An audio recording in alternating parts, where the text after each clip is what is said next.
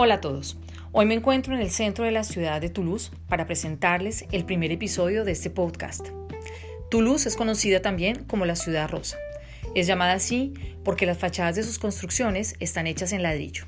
Es la cuarta ciudad más importante del país con 440.000 habitantes y la segunda ciudad universitaria, ya que acoge anualmente a casi 120.000 estudiantes de Francia y el resto del mundo. Me dirijo al parque del Museo Les Abattoirs, antiguo matadero oficial de la ciudad hasta el año 1988 y actual museo dedicado a la exposición de arte moderno y contemporáneo desde el año 2000. Aquí me espera mi primera invitada del mundo de la French, Picornia Frugales. Este es un hombre artístico y aunque no es un artista, sí es doctora en historia y escritora de libros sobre la cultura latinoamericana. De origen boliviano y habitante en el sur de Francia desde hace casi 20 años. Hoy no quiero hablar de su carrera profesional, sino de su vida como mujer inmigrante, mamá y esposa. Hola Picornia, qué gusto me da verte. Hola Liliana. Picornia, llegas a Francia en el año 2001 como estudiante. Hablabas un poco francés, ¿cierto? Sí, un poco, pero era más el francés eh, que aprendes en la Alianza Francesa y dices, ¿Où habites Jacques? Jacques habite Place de la Contrescarpe. pero aquí me di cuenta, primero en el sur de Francia, que hay la lengua occitana que no tenía nada que ver con esa lengua. Yo me acuerdo que tuve un trabajo en un restaurante y ellos utilizaban montones de palabras del occitán. Por ejemplo, decían, ah, se pichona. Y yo decía, diccionario no, no encontraba la palabra, ¿no? Entonces, eh, hay una lengua del papel y hay la lengua de verdad y esa lengua me demoró muchos años aprenderla. Y cuéntame qué tan fácil fue para ti integrarte a la cultura francesa. Yo pienso que te integras cuando consigues entrar al mundo laboral. Sin, sin trabajar no te puedes integrar. Entonces yo pienso que me integré cuando empecé a trabajar. Entonces he tenido muchos trabajos y, entonces mis formas de integración también han dependido mucho de esos trabajos, ¿no? Eh, he pasado por todas las etapas típicas, digamos, del emigrante, que empiezas con un trabajito que es limpiando algo o ayudando en hacer. Y poco a poco empecé, digamos, a, a, cambiar de trabajo y mi integración ha dependido de eso. Por ejemplo, en los primeros trabajos em, yo no me sentía integrada porque eran trabajos en los que yo me sentía denigrada por ejemplo, eh, este restaurante del que te hablo, que el trabajo en sí mismo no me molestaba. Por ejemplo, me tocó limpiar baños llenos de mierda y no me molesta el acto de limpiar la mierda de nadie en sí mismo. Ah, no sé si puedo decir mierda. Em, no importa. Te escuchamos, te escuchamos. Entonces, pero lo que sí me molestaba era la mirada que los la gente de aquí tenía sobre, ese, sobre la persona que hacía ese trabajo. Entonces esa mirada de desprecio, ¿no? de pensar que, que un sujeto es su trabajo. Y me acuerdo un gesto con el dedo eh, señalándome una mesa y moviéndolo significando limpia la mesa, pero no había ninguna palabra detrás. Entonces, me acuerdo de eso como un símbolo, digamos, de la consideración que me tenían por hacer ese trabajo. Entonces mi integración en ese momento era, eh, me sentía marginada, entonces en función de los trabajos que he tenido me he sentido integrada o marginada. ¿Y cómo ha influenciado la cultura francesa en la persona que eres hoy? Bueno, he tenido, eh, digamos, experiencias distintas con esto de cómo te afecta la cultura, porque antes de tener al hijo, eh, mi integración era más del aprendizaje de códigos universitarios, el aprendizaje de la lengua. Y después, em, cuando tuve a mi hijo, eh, un poco la imitación de ciertos modelos. Por ejemplo, aquí los niños, em, a partir, digamos, de cierta condición social, los padres se ocupan mucho de darles clases de esto, clases del otro. Y eso es parte, digamos, del, del código de un poco de, la de la clase media, si quieres, o cuando uno se creía siempre se proyecta socialmente. Entonces hay códigos como eso, de ocupar a los niños y darles muchas actividades, que la música, el deporte, entonces sí. ¿Cuál es la imagen que tienes del rol de la mujer en las familias francesas y qué admiras de estas mujeres? Eh, cuando tú dices el rol de la mujer... como madre, por ejemplo, como madre, como mujer profesional, como... A ver, una cosa que me ha aportado el vivir aquí es que em, pienso que no hay un rol de la mujer. Pienso que quizás hay estereotipos, la madre, la esposa, la hija, la nieta, no sé, pero yo pienso que no hay un rol de la mujer. Eh, que, una mujer es lo que le dé la gana de ser. Entonces, eso es algo que me ha aportado el vivir así, aquí, que pienso que mm, me he liberado de una ideología de la feminidad eh, que yo tenía viviendo en Bolivia y es que mm, no solamente había, digamos, códigos estéticos de cómo tienes que ser físicamente, de, cómo, de, a lo que puedes esperar, digamos, eh, de, de, una vida de mujer, casarte, tener hijos, mandar a tus hijos a tal escuela, vivir en tal barrio, etcétera. Y todo eso eh, para mí ya no tiene ningún sentido. De la misma manera que tampoco me parece que tenga un sentido o un modelo el, el, ser mujer aquí, etcétera. Y admirar, eh, pues no sé si admiro, pero me llama la atención que en la escuela de mi hijo hay muchas mamás que son más profesionales, es decir, que su principal actividad es ser madres y hay madres que son realmente ejemplares. No tengo ningún apego por la ideología de la maternidad, pero hay madres que son que tienen la agenda de los hijos y que como si fueran una profesión, entonces tienen tienen que coordinar las actividades de los tres hijos y las ponen en la agenda. Se preocupan de, de hacer el, mercado para, para la familia de cuatro personas, entonces son madres profesionales y como hay estas ayudas también estatales para, para financiar ese tipo de actividad, ¿no es cierto? Entonces, de alguna manera, el Estado ah, contribuye a una especie de profesionalización de la maternidad.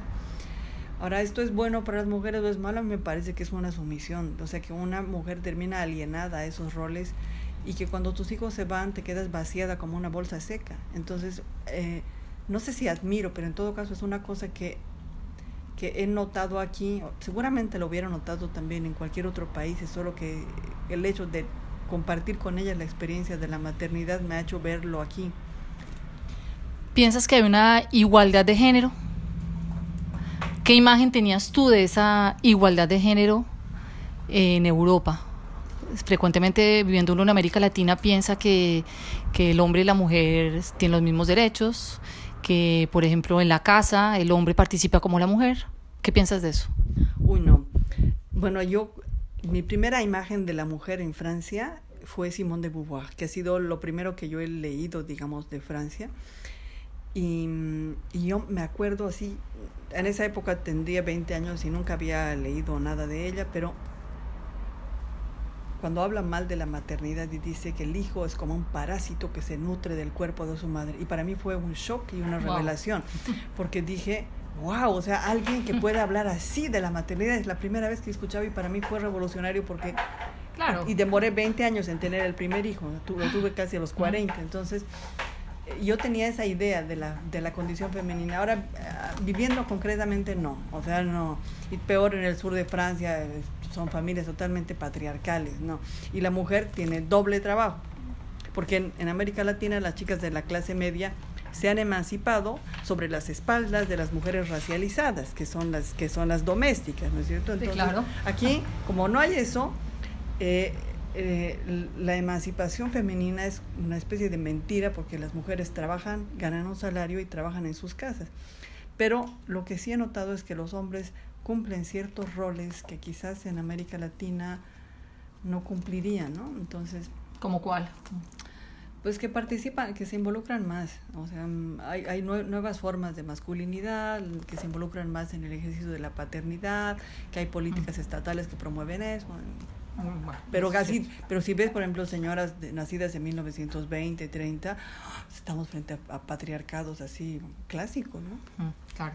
Y a ver, ¿qué costumbre de tu cultura latinoamericana no cambiarías por nada del mundo?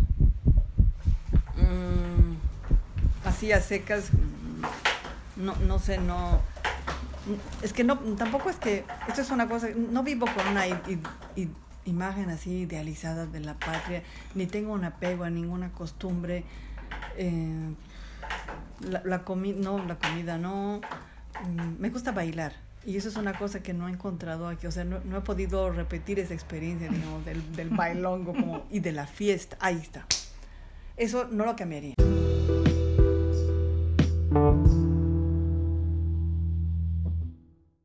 ¿De qué forma integras tu cultura latinoamericana en la educación de tu hijo?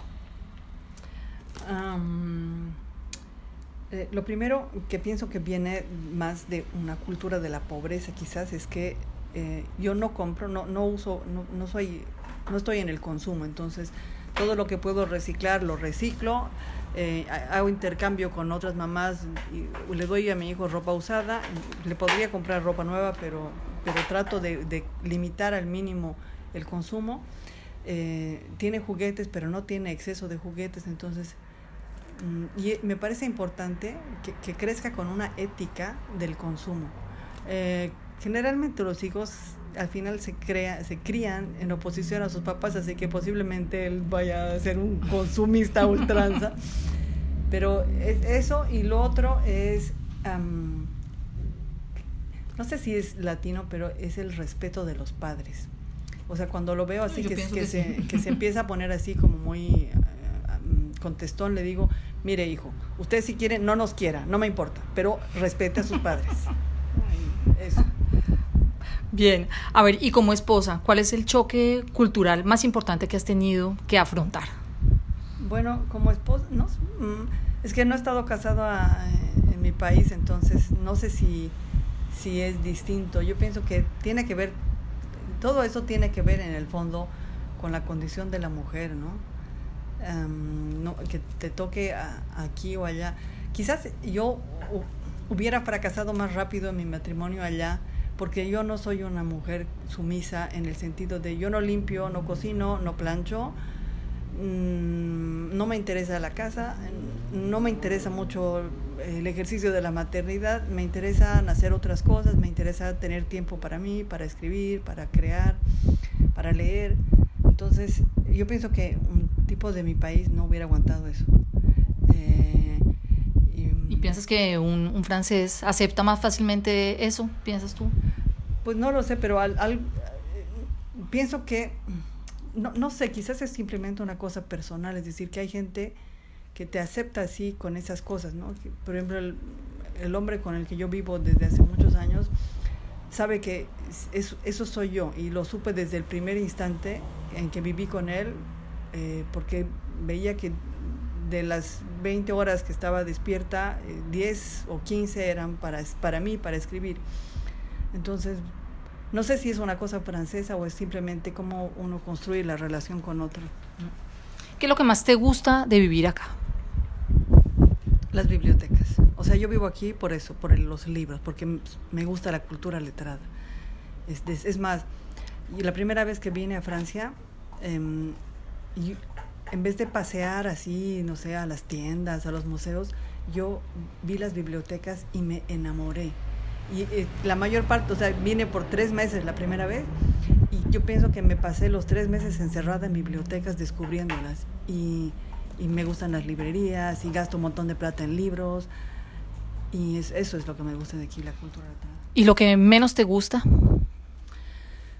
Lo que menos, o sea, lo que me cuesta, digamos, y lo que, en lo que me arrepiento, si quieres, o lo que me pesa más, es, es el haber perdido eh, las relaciones sociales que tenía en mi país. Es decir, que cuando te vienes aquí, digamos, a los 20, 30 años, son 30 años de relaciones sociales de, la escuela, de tu familia, de los amigos. Y eso, em, eso no se recupera porque es un tejido social. Y, yo pienso, si uno supiera lo que vale ese tejido social y lo que estás perdiendo, pienso que no, no, te, no te irías porque es demasiado caro, o sea, existencialmente es demasiado caro. Entonces, em, yo lo he pagado, digamos, eso, aislándome y, y, viviendo en el mundo que me he fabricado, que es el mundo de la vida libresca, un mundo de la escritura, y que seguramente no hubiera podido tener en Bolivia, primero porque no había ese acceso a, los libros de la misma manera, porque no había el, e, ese, ese, ese campo, ese, ese, esa infraestructura para tener esa vida. No es igual. Eh, pero hubiera tenido unas relaciones sociales que aquí definitivamente no tengo ni tendré jamás. ¿Volverías a Francia si pudieras escoger? Si pudiera volver atrás, no. No volvería. ¿Te quedarías, te quedarías en tu país? Mm, no, entonces si tuviera volver atrás y volver a tener una experiencia de la inmigración, escogería, viviría en otros países, o sea, escogería otra, otro itinerario. Pero uno dice así, escogería como si uno tuviera la voluntad de escogerlo todo, pero en el fondo hay muchas cosas de la vida que uno, que se te presentan y no es que escojas, ¿no? Cuando nosotros como jóvenes de América Latina no tenemos así ni, las, ni el visado fácil, no tenemos ese pasaporte todoterreno que te permite circular, no ganamos eh, el equivalente de, de 10 salarios mínimos en un verano. Entonces, para nosotros circular significa hacer eh, elecciones existenciales complicadas. Entonces, para nosotros no es tan fácil, o sea, no podemos escoger como si fuéramos chicas de aquí, ¿no es cierto? No, no es así. Entonces, viajar es, pagamos con nuestras vidas el desplazarnos. Es verdad. Y tú sabes que el sueño de mucho latinoamericano es viajar, ir a vivir a un país en Europa, eh, América, Estados Unidos. Eh, ¿Tú qué, qué podrías decirle hoy a esas personas que tienen ese sueño? Bueno, nada, no, no, podría decirles nada porque yo pienso que cada uno es dueño de su vida y cada uno tiene que experimentar porque lo que yo te cuento es una experiencia individual, pero no todos van a tener esa experiencia, ni esa vivencia, ni esa misma sensibilidad. Entonces hay gente para la que venir aquí es lo mejor que ha podido hacer con su vida y está muy bien.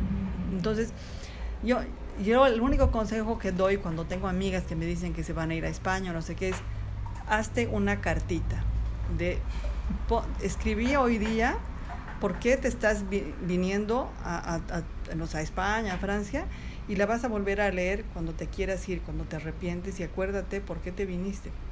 Eh, eso es el consejo que yo daría. Sí,